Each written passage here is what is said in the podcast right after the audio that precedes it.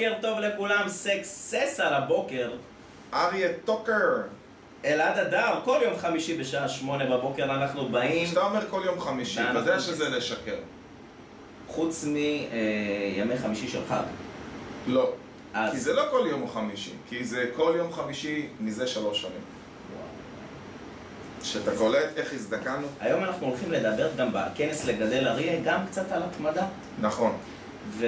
אתה יודע שעוד משהו אנחנו הולכים לדבר על כנס לגדל אריה, שזה על התנדבות בקהילה, ואני רוצה לציין לשבח את גבע צין שהצטרף אלינו פה לשידור החי, כן. ופרסמתי שאני צריך אה, צלם אה, מגנטים לילדי הפנימייה שאנחנו הולכים לעשות את האירוע. גבע התנדב, הוא מגיע לצלם אה, ולהדפיס את המגנטים לילדי הפנימייה. איזה יופי, כל כן, הכבוד. מחמם את הלב. בוקר טוב למידן ולקוסטיה וליסמין שהצטרפה אלינו. היום אנחנו מדברים על כסף ועסקים. יש קשר בין כסף לעסקים? שמעתי שזה איכשהו קשור. כסף ישיר, אתה יודע, בסוף אנחנו נמדדים על השורה התחתונה, כן. על מה אנחנו באמת אה, מרוויחים אה, כתוצאה מהעסק שלנו, והאם אה, האנרגיה והכוחות שאנחנו משקיעים והזמן שאנחנו משקיעים הוא באמת שווה את זה. אתה יודע, רוב העסקים שאני רואה אומרים בואנה אני עובד כמו חמור יותר מכל, אתה יודע, שכיר כזה או אחר, לא רואה את הכסף. לא רואה את הכסף, ואני רוצה שנדבר היום, ותיתן לנו קצת אה, טיפים לגבי מה הטעויות שאנשים עושים בכספים ולמה לאנשים אין כסף. אני, אני רוצה להתחיל עם משהו שהוא כל יום מעצבן אותי מחדש. כן. הוא לא מעצבן אותי כמו שהוא מתסכל אותי. יש משהו בבית ספר שכנראה דילגו ולא לימדו. על- באים אנשים, אתה יודע, מה לעשות שלצערי הרב, בוא נהיה כנים, רוב האנשים שרוצים ייעוץ עסקי מגיעים כי אין להם מספיק כסף. מעטים האנשים שבאו שאמרו, יש לי המון כסף, אני לא יודע מה לעשות איתו, אני רוצה ייעוץ עסקי. אני אתן לך דוגמה, נכון, זה ממש אה, נכון מה שאתה אומר. רוב האנשים כאילו באים כשכבר המצב לא טוב. אני אתמול נפגשתי עם אה, חברה נחמדה שעושה מחזור של אה, 45 מיליון שקלים בשנה. חברה נחמדה, 60 עובדים, כזה. והם אמרו לו, תשמע, אתה באת לכוסית. ככה אמרו לי. באת לעסק שהוא עסק טוב, אנחנו רק רוצים ש... איך הוא אמר את זה? להוסיף קצת בוטוקס. כאילו... יש, יש שלבים בחיים של עסקים. יש שלב שבעל העסק רוצה להיות יותר מאורגן, רוצה להתייעל, מרגיש שיש לו בזבוז. אבל בינינו, רוב העסקים שאנחנו פוגשים, נכון. אני לא מדבר על מובילאיי, אני מדבר על עסקים, רוב העסקים, אתה יודע, 96.6% מהעסקים בישראל הם עסקים קטנים בינוניים, באים כי אין להם מספיק כסף. ואז אתה יודע מה הדבר הראשון שאני שומע? אני מדבר איתו ומסכימים על כל התהליך, ואז מגיע השלב שהוא צריך להכניס יד לכיס ולהוציא משהו. אז הוא אומר, אני אראה קודם כל אם יש לי את הכסף הזה, ואז אני אחזור אליך. אני אומר, אבל שנייה, הגעת לפה כי אין לך את הכסף הזה. כן, אבל אין לי איך להוציא את זה עכשיו, ואני לא יכול להתחייב. זה אין לי ולהתחייב, אין לי ולהתחייב. כמות הפעמים שאני שומע את זה ביום היא אדירה, ואנשים לא מבינים. אם לא תתחייב ולא תוציא, לא יהיה לך. אתה יודע מה אני עושה לפעמים? א', אני מאוד אוהב את, ה... את הסיפור שלך. בהתנגדות, שאתה אומר, אתה אה, אומר שאין לך כי באמת אין לך, או כי... אה, פסיכולוגי או כאילו. תזרימית. בדיוק, אבל אה, מה שרציתי להגיד, וואי, ברח לי מהראש, אבל אז אני רגע אספר להם עד כן. שתמצא. ככה זה, הגיל עושה את אותותיו. נכון. אה, אני הרבה פעמים יושב עם בן אדם והוא אומר אין לי ואז אני שואל אותו שאלה, וזה טיפ לכם איך לטפל בהתנגדויות אבל גם באמת לעזור לבן אדם, מה זה מבחינתי לטפל בהתנגדות? זה לעזור לבן אדם לעבור דרך הפחדים שלו בעצמו אה? זה משפט לפנתיאון כי בן אדם יש לו פחדים וסך הכל אתה צריך לעזור לו להתגבר, בשביל זה אתה שם ואז אני אומר לו, תגיד אריה, החשש שלך מלקנות את הכוס הזאת עכשיו באלף שקלים, זה שאתה אומר שאין לך זה כי זה משהו פסיכולוגי שאתה לא חושב שאתה צריך להוציא סכום כזה על הכוס הזאת או שלא הוצאת. או שתזרימית, פשוט קשה לך להוציא כרגע אלף שקלים וקודם כל זה שם את הבן אדם בסיווג מאוד מאוד ספציפי אם הוא אומר לי, אם היה לי הייתי קונה הוא אומר אוקיי, אז זה בעיה תזרימית, זאת אומרת אם הייתי מוצא לך פתרון תזרימי איך להוציא כן היית קונה אם הוא אומר לי כן, אז אני פשוט אעזור לו ויראה מה האמצעים שעומדים. תשלומים, עניינים, מימון. כרטיס אשראי, קרדיט, אה, פריסה, אבל uh, הרבה אנשים פשוט יש להם מחסום פסיכולוגי להוציא כספים, וככל שבן אדם עושה פחות, רמת היכולת שיהיה לו היא קטנה יותר, כי בשבילו, דיברתי אתמול על, עם מישהו על מה שקרה לי בבניין, ואני אומר לו, אני מפחד שהתקלקלתי. הוא אומר לי, מה הכוונה? אני אומר לו, תראה, עד לא מזמן, כשאתה רצית לאשר חשבונית של 200, 300, 500 שקל, היית מסתכל. בשלב מסוים בעסק, העסק שלך גדל, והיית מאשר חשבונית של 2,000, 3,000, 5,000, התחייבויות כאלה לא היו מפחידות אותך. אומר לו, אני גדלתי, ואתה יודע, לקחתי פה התחייבות של איזה 50 מיליון, וההשקעות פה זה מיליונים, ואני אומר לו, אני מפחד שהתקלקלתי, כי פתאום אתה מפסיק להסתכל על הסכומים הקטנים. אתה מכיר את זה שאתה עובר על הכרטיס אשראי, ואתה לא מסתכל מחפש- על כל העמודים. אתה מחפש את האלפים. בדיוק, אתה מסתכל על האלפים, אומר לו כאילו, באו אלה מהחברת שמירה, ואני אפילו לא מתווכח איתם, כי זה 120 שקל בחודש. אז אני אתווכח איתו ואוריד אותו ל-110, כאילו, בסדר, אחי, תביא, נחתום, תתחיל, כזה. האמת שאני אתמול שמעתי, אה, הייתי באותה פגישה, היו לי תובנות באותה פגישה, אז אה, בא אליהם... אתה מדבר אותה פגישה אלה עם ה-45 כן, מיליון. כן. בא אליהם אה, בן אדם ואמר להם, תשמעו, אני עולה 4,000 שקל בחודש, הוא יועץ אה, פיננסי כזה, אבל אני מתחייב, מתחייב, לחסוך לכם 6,000 שקל כל פעם שאני בא. אם לא, אל תשלמו לי.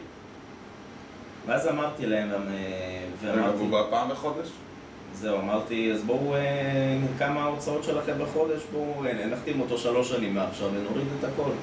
ומה שבאתי בעצם להגיד להם, אמרתי, התשומת לב שלכם על המקום הלא נכון. על איפה לחסוך. כי אמרתי להם, המחזור שלכם 45 מיליון שקלים. בואו נגיד, כדוגמה, שההוצאות בשנה זה 35 מיליון שקלים, בסדר? הלוואי. שהרווחיות שלכם זה 10 מיליון שקלים. זרמתי איתם, ליטפתי. כן. עשרה מיליון שקלים. אבל בואו נסתכל לרגע על ההוצאות. ההוצאות 35 מיליון שקלים. מה הכי הרבה שאתה יכול לחסוך, גבי? קוראים לבחור גבי. הכי הרבה שאתה יכול לחסוך. אומר לי 34 מיליון 999. אמרתי לו מצוין, ומה הכי הרבה שאתה יכול להרוויח? אין גבול. ואז אמרתי, כשאתם עושים, ואני בטוח שזה קורה, את הישיבת כספים שלכם, 95% מהזמן אתם מסתכלים על ההוצאות, ואיפה אני יכול לחסוך, ובמקום תמי 4 אז אני אביא שישיות של מים, ובמקום יס אני אעשה סלקום TV, ובמקום החברה הזאת שלוקחת 1,500 אני אקח אה, את זאתי ב-1,200 ואם חסכתם את ה-6,000 שקל האלה, הרבה יותר קל להרוויח 6,000 שקל מאשר לחסוך את זה, כי אתם מתקלבים בעצם, אתם חוסכים במשהו. אני לא מכיר אף אחד שבנה עסק גדול ומצליח מלחסוך. אני מכיר אנשים שבנו עסקים מצליחים מלהתחייב ולהוציא. זה... אני מכיר אנשים שבנו, והנה לדוגמה, הצטרף אלינו כרגע עדי קציר לשידור, יש לו חברה מאוד מצליחה בתחום הנדל"ן, והבן אדם פשוט התחייב, וכל פעם התחייב יותר והתחייב יותר והתחייב יותר, והיום הוא יזם נדל"ן מאוד מאוד מצליח, וככה אני מחשיב אותו, ויש לי הרבה מה ללמוד ממנו, גם התייעצתי איתו כשעשיתי פה את הסנטר. כי הוא לא פחד להתחייב ולקחת סיכונים. חברים, אני חושב שלימדו אותנו לפחד מכסף. לימדו אותנו שכסף זה דבר רע, כאילו שזה... זה, זה כזה כמו חתול שחור, צי. הוצאה. כן, כן, שזה משהו שהוא... אתה צריך לפחד מההוצאות האלה. נכון, דיברנו על העניין של אה, התחייבות, אני מפחד להתחייב, אתה יודע איך אני מטפל בזה הרבה פעמים?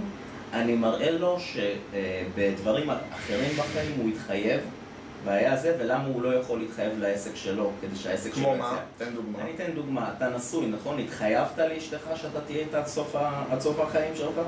כאילו, עשית, העלית את הקשר שלך איתה שלב אחד קדימה? הוא לגמרי. אומר לי, כן, תגיד לי, קנית דירה? הוא אומר, כן, התחייבת ל-30 שנה כי רצית את הביטחון עבור המשפחה שלך, עבור הילדים שלך, כן. עשית ילדים, התחייבת לשמור עליהם עד גיל 18 שיהיו בריאים, למה אתה לא מתחייב לעסק שלך? למה כשהעסק שלך במצב שהוא לא טוב, נכון? אתה כאילו בעצם מוותר עליו? ואתה לא עושה אני אגיד לך. איפשהו, אני עדיין לא מצליח לפצח את זה שאנשים, כשאין להם, במקום לחשוב איך הם מוציאים נכון ומה הם עושים נכון, הם חושבים מאיפה לחסוך. עכשיו, לצורך העניין, הגיע אליי, אספר לך סיפור לא נעים שהיה לפני יומיים, הגיע אליי בחור מהקבוצה של הפגומים, אני בקבוצה של אבא פגום, ביקש עזרה, זה הולך ככה. העסק הוא... תראי, אני אקח את זה. איזה פינוק, תודה רבה. עשה את זה בצורה נכונה. אי אפשר אה, להתחיל את הבוקר בלי איזה לחיים. שחוריטו. הבת שלי, אמה, התחילה לאהוב לעשות לחיים, היא לוקחת... באמת? זה לחיים, לחיים. גדול. כן. אני, יש לי בן בן תשע שמת על קפה. באמת? אנחנו לא נותנים לו לשתות, כן, הוא כזה משנורר קפה. נס או... שחור? קפה אורלי, כן. עכשיו עשיתי? טעות, עשיתי טעות, כשהייתי, הוא היה איתי במרוצים, זאת אומרת, אבא, נו, אני איתך פה וזה, קמנו מוקדם, תן לי שחור. ואז הוא כזה, כולם התלהבו, כל אחד שבא אומר, אני שותה קפה שחור, אתה יודע, הוא התלהב, כאילו עושה אותו גבר, כאילו לקח סיגריה. כן, כן, כן. אה. אז אה, הוא... בקיצור, איפה היינו?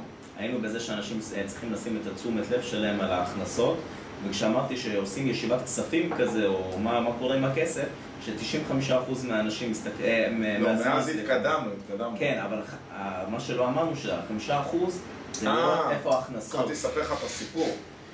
הגיע אליי בחור מאבא פגום, הוא מראה לי נתונים של חברה, והתחלתי לעשות משהו בפגישות, הוא אומר, תביאו מאזן, והמאזן מלמד אותנו המון המון דברים. קודם כל, חברים, רוב בעלי העסקים לא יודעים לקרוא מאזן, ואחד הדברים, לייצר כסף, תקשיבו טוב, זה להבין כסף. בואו נסביר לאנשים שלא? יודעים מה זה מאזן. מאזן. זה בכל חברה, אתה צריך בסופו של דבר שיהיה לך רישום של כל ההכנסות, כל ההוצאות, ולראות מה הרווחים. רוב האנשים פה לא יודעים לקרוא מאזן. מי שיודע לקרוא מאזן, שיגיד שהוא, שיכתוב שהוא יודע לקרוא מאזן. מעניין אותי. ואם מישהו לא יודע, והוא רוצה, שיגיד שהוא לא יודע. יש אנשים שחושבים שהם יודעים. תקשיב. אה, והוא מביא לי את המסמכים, והוא אשכרה לא יודע לקרוא, ואני מסתכל, ואני עובר, ואני רואה, החברה עושה מחזור של איזה שלושה, 3.6 אה, מיליון בשנה.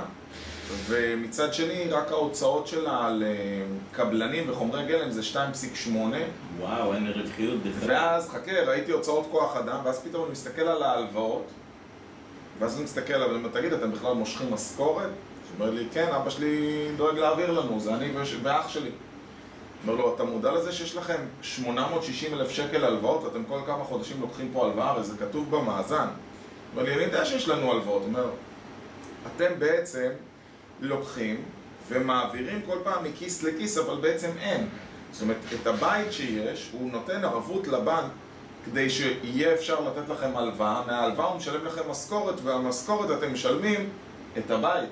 כאילו, אתם יוצרים איזה בלון מאוד מאוד נפוח, ובסופו של דבר מה שיקרה, הדבר הזה ביום אחד יתפוצץ, אתם בעצם עסק שלא מרוויח כסף. משם הלכתי לנתח, מסתבר שהם תלויים רק בלקוח אחד, יש להם לקוח אחד בעסק, וואו, איזה מסוכן. ומן הסתם אותו לקוח תופס אותם בביצים ואומר להם, חבר'ה, לא מתאים לכם במחיר הזה, תלכו, אבל לאן ילכו? אין להם עוד, עוד לקוחות. אז בקיצור, שם זה עוד יותר מורכב, כי הוא בעל התעודות, אח שלו כאילו מנהל את העסק, ואבא מלמעלה הוא הבעלים ומחזיק גם את הכספים ואת הכל. כסף צריך לדעת לעבוד איתו. מה זה אומר? זה, תקשיב, קודם כל צריך לדעת מאיפה בא הכסף ולהפסיק להסתכל על הצד של ההוצאות, כמו שאתה אומר, אלא להסתכל על הצד של ההכנסות. Who's got my money? דבר נוסף בכסף, ואתה ציינת את זה קצת קודם, כסף אתה צריך להבין איך לעבוד איתו, הוא משאב, הוא נכס, הוא כמו כוח אדם. נכון שיש כוח אדם שאתה אומר, לא שווה שהעובד הזה יעשה את העבודה הזאת, אבל העובד הזה כן מתאים לעבודה הזאת. כשאתה מסתכל על כסף, מאוד חשוב על מה אנחנו מוציאים את הכסף שלנו. עכשיו לצורך העניין, אם יש לי תקציב פרסום של 30 אלף שקל בחודש לפרסם את הסנטר, חלק מהעבודה עם כסף זה לדעת איפה לשים אותו. זה להתנהל לפי סטטיסטיקות, זה לקרוא דוחות, זה, זה לעשות עבודה. רוב האנשים, איך אומרים, הם כל היום על הסולם. הם גם עושים ככה. כן, נראה לי שזה יהיה טוב אם נוציא את זה פה או שם. גם אה, אחד הבעיות שאנשים אה, עושים כשאין כסף זה הם חוסכים ב- בשני דברים עיקריים שזה כוח אדם ושיווק ושיווק. שזה לא נתמך על ידי ההיגיון כי הכוח אדם בעצם הוא זה שהולך לייצר לך את הכסף נכון. כי בלי זה אתה לא תצליח. לא רק זה, אתה יודע מה עוד קורה עם כוח אדם? כוח אדם קל מאוד לפטר, קשה מאוד לגייס ועוד יותר קשה להכשיר. אז עכשיו מיכאל לצורך העניין גייס לעצמו עובד, הכשיר אותו שלושה, ארבעה, חמישה חודשים, הוא כבר יודע, אבל פתאום קשה. נגיד שאני מתקין מתח נמוך, מתקין אזעקות, עבדתי קשה, הגדלתי את העסק שלי ל-50, 60, 70, 80 אלף שקל, אני כבר חייב עובד לא יומיות, עובד קבוע.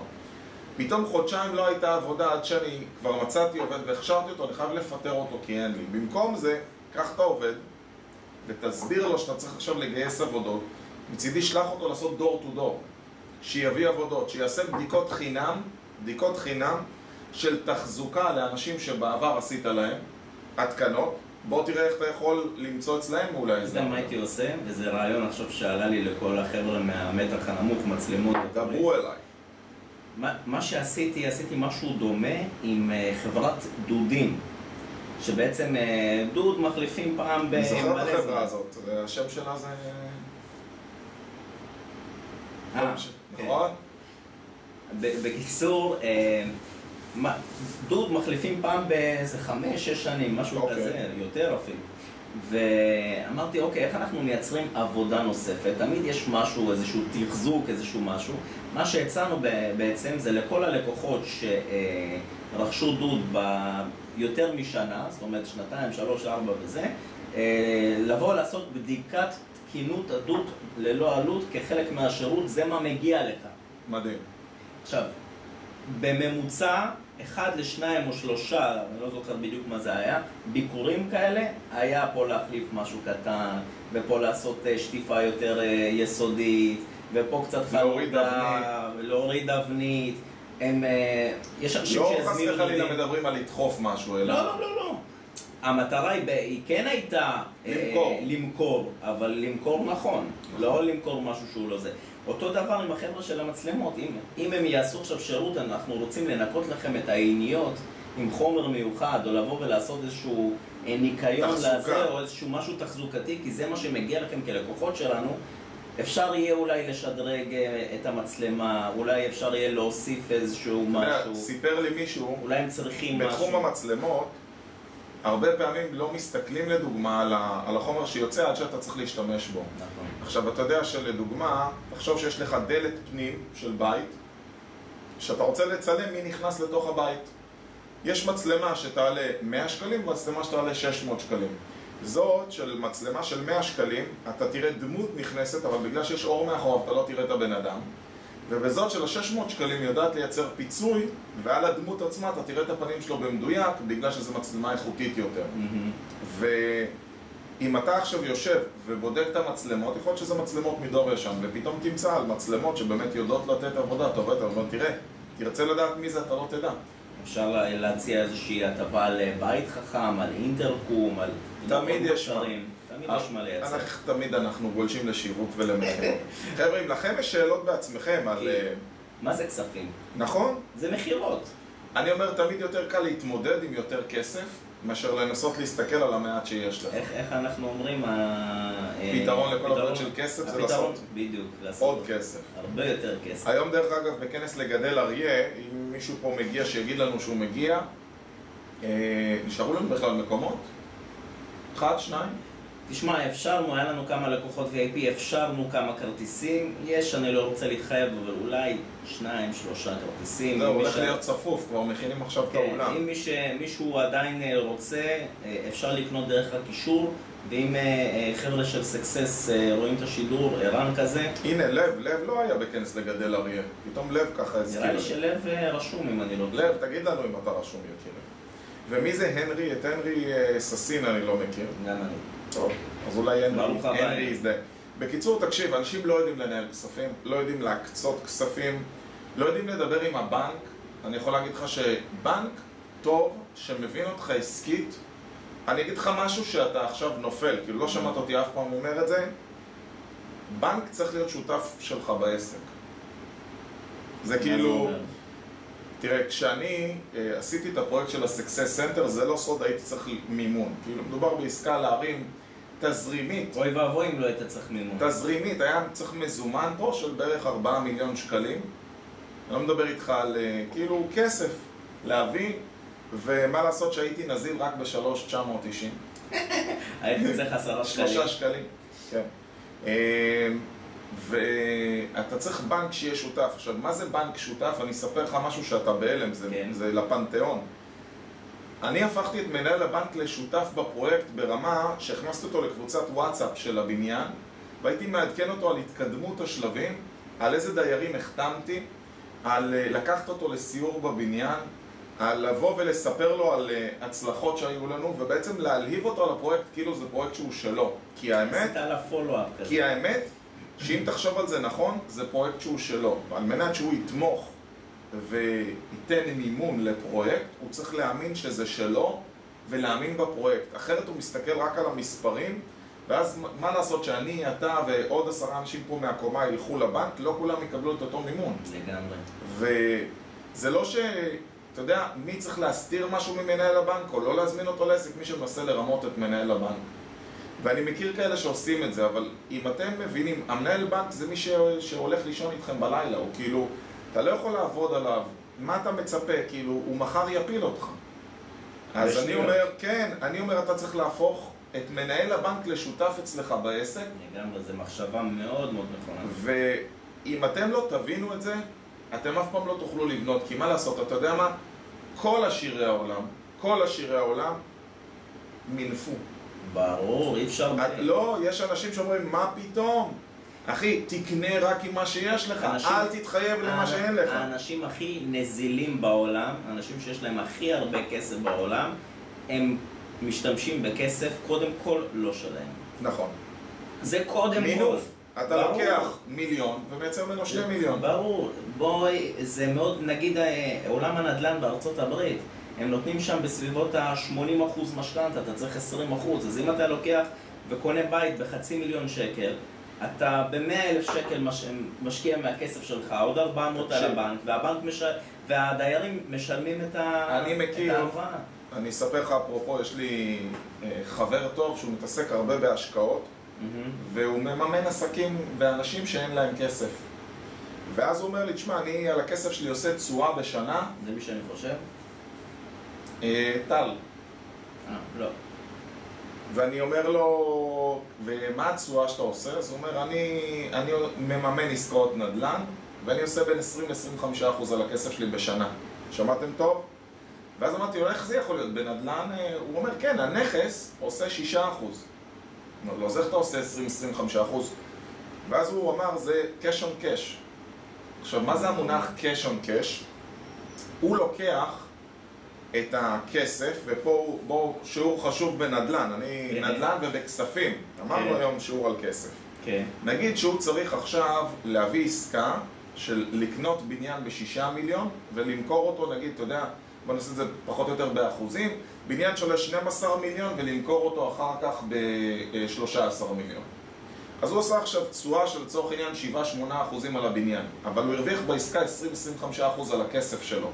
למה? כי על מנת לקנות את הבניין ב-13 מיליון, הבנק דרש ממנו להביא רק 3 מיליון. כן.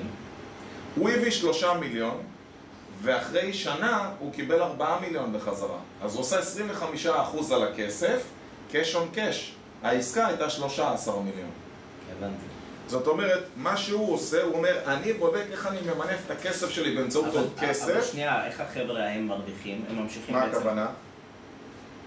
הוא מימן עסקה של 13 מיליון, אני נתתי דוגמה, הוא יכול להיות רק. חלק בעסקה. הוא יכול להיות הביא רק רבע מיליון שקל ומימן רק 4 מיליון שקלים. בעצם הוא נותן אה, הלוואה באחוזים מאוד אה, גדולים. כן, נות... יש הרבה שנותנים את ההלוואות הנדל"ן. מימון, הוא דרך אגב, הוא לא נותן הלוואות, הוא נכנס שותף בנכס. ו... וזה ההלוואה הכי בטוחה. הבחור היום, אתה יודע, אני מכיר כבר כמה כאלה, יצא לי, שיש לו היום, רק מנכסים שיש לו היום, מעל 100 אלף שקלים פסיבי בחודש. מעל 100 אלף שקלים כן. פסיבי. לא מדבר על כספים שמושקעים. אבל תבין, זה נקרא cash on cash. כמה אתה עושה? אתה משקיע, מקבל מימון, ממנף, כי אתה לקוח טוב של הבנק, ובזכות זה אתה נכנס בעסקאות, ממנף את הכסף שלך ומרוויח יותר. בסופו של דבר אנחנו צריכים לדעת ללמוד לעבוד עם הכסף. מדהים. אם תלמדו לעבוד, וההסבר שנתתי היה פשוט, כן. אם אתם עכשיו מבינים, עכשיו לצורך העניין לב, גם הכסף שהוא השקיע בסקסס זה מינוף של הכסף שלו. הוא אומר, אוקיי, אני משקיע עכשיו 2,900 שקלים בחודש בסקסס לצורך העניין, בוא נראה מה זה מניף לי בחזרה. ואם עכשיו זה הניב לו עוד 10 עסקאות ב-2,900 שקל לעצמו, אז למעשה הוא עשה פי 10 על הכסף שלו בהשקעה אחת. עכשיו הוא שיפר והשביח את הנכס, העסק. נשאר שלו.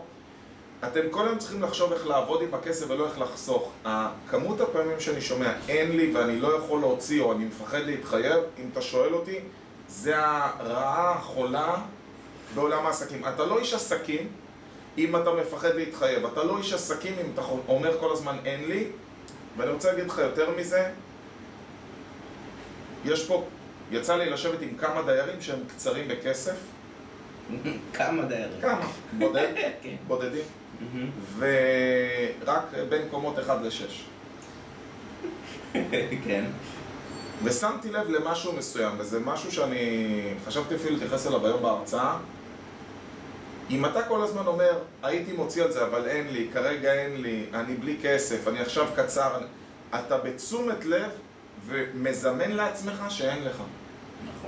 אתה, זה סוג של פלואו, אמרתי לבן אדם, בוא היום לכנס לגדל אריה, דייר בבניין משלם 147 שקלים. הוא אומר, אני עכשיו בקטע של אה, לצמצם הוצאות, אני לא רוצה להתחייב, אתה לא יודע מה זה בשבילי עכשיו 147 שקלים. אני אומר לו, אני מבין שזו עוד הוצאה, אבל אתה צריך להוציא כסף בשביל... כן, אבל כרגע אין לי. אני אומר לו, אבל אתה בפלואו כזה שאין לך. תוציא כבר את הכרטיס אשראי, תתחייב למשהו, ותצמח. אם אתה כל הזמן רק בקטע של לראות איך אתה חוסך וחוסך וחוסך וחוסך, אתה מצמצם את הספייס שלך. בוא תראה איפה להשקיע.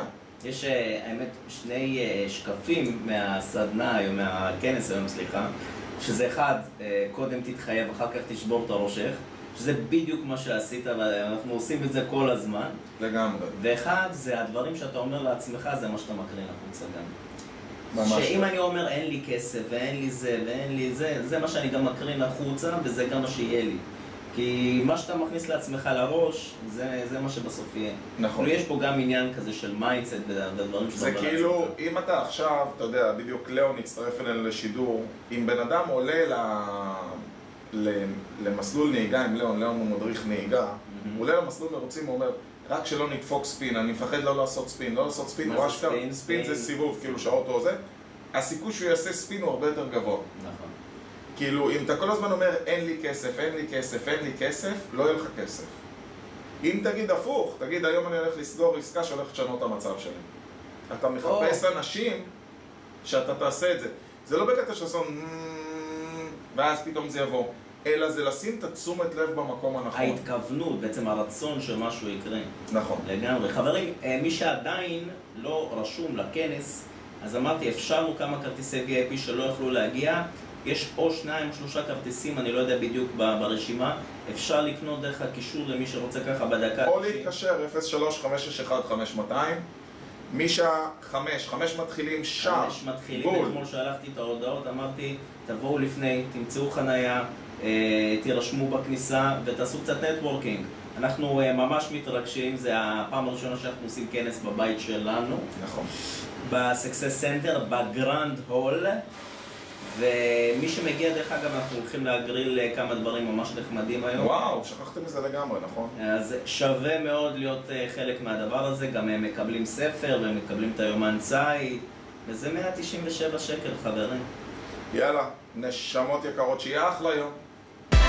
listening.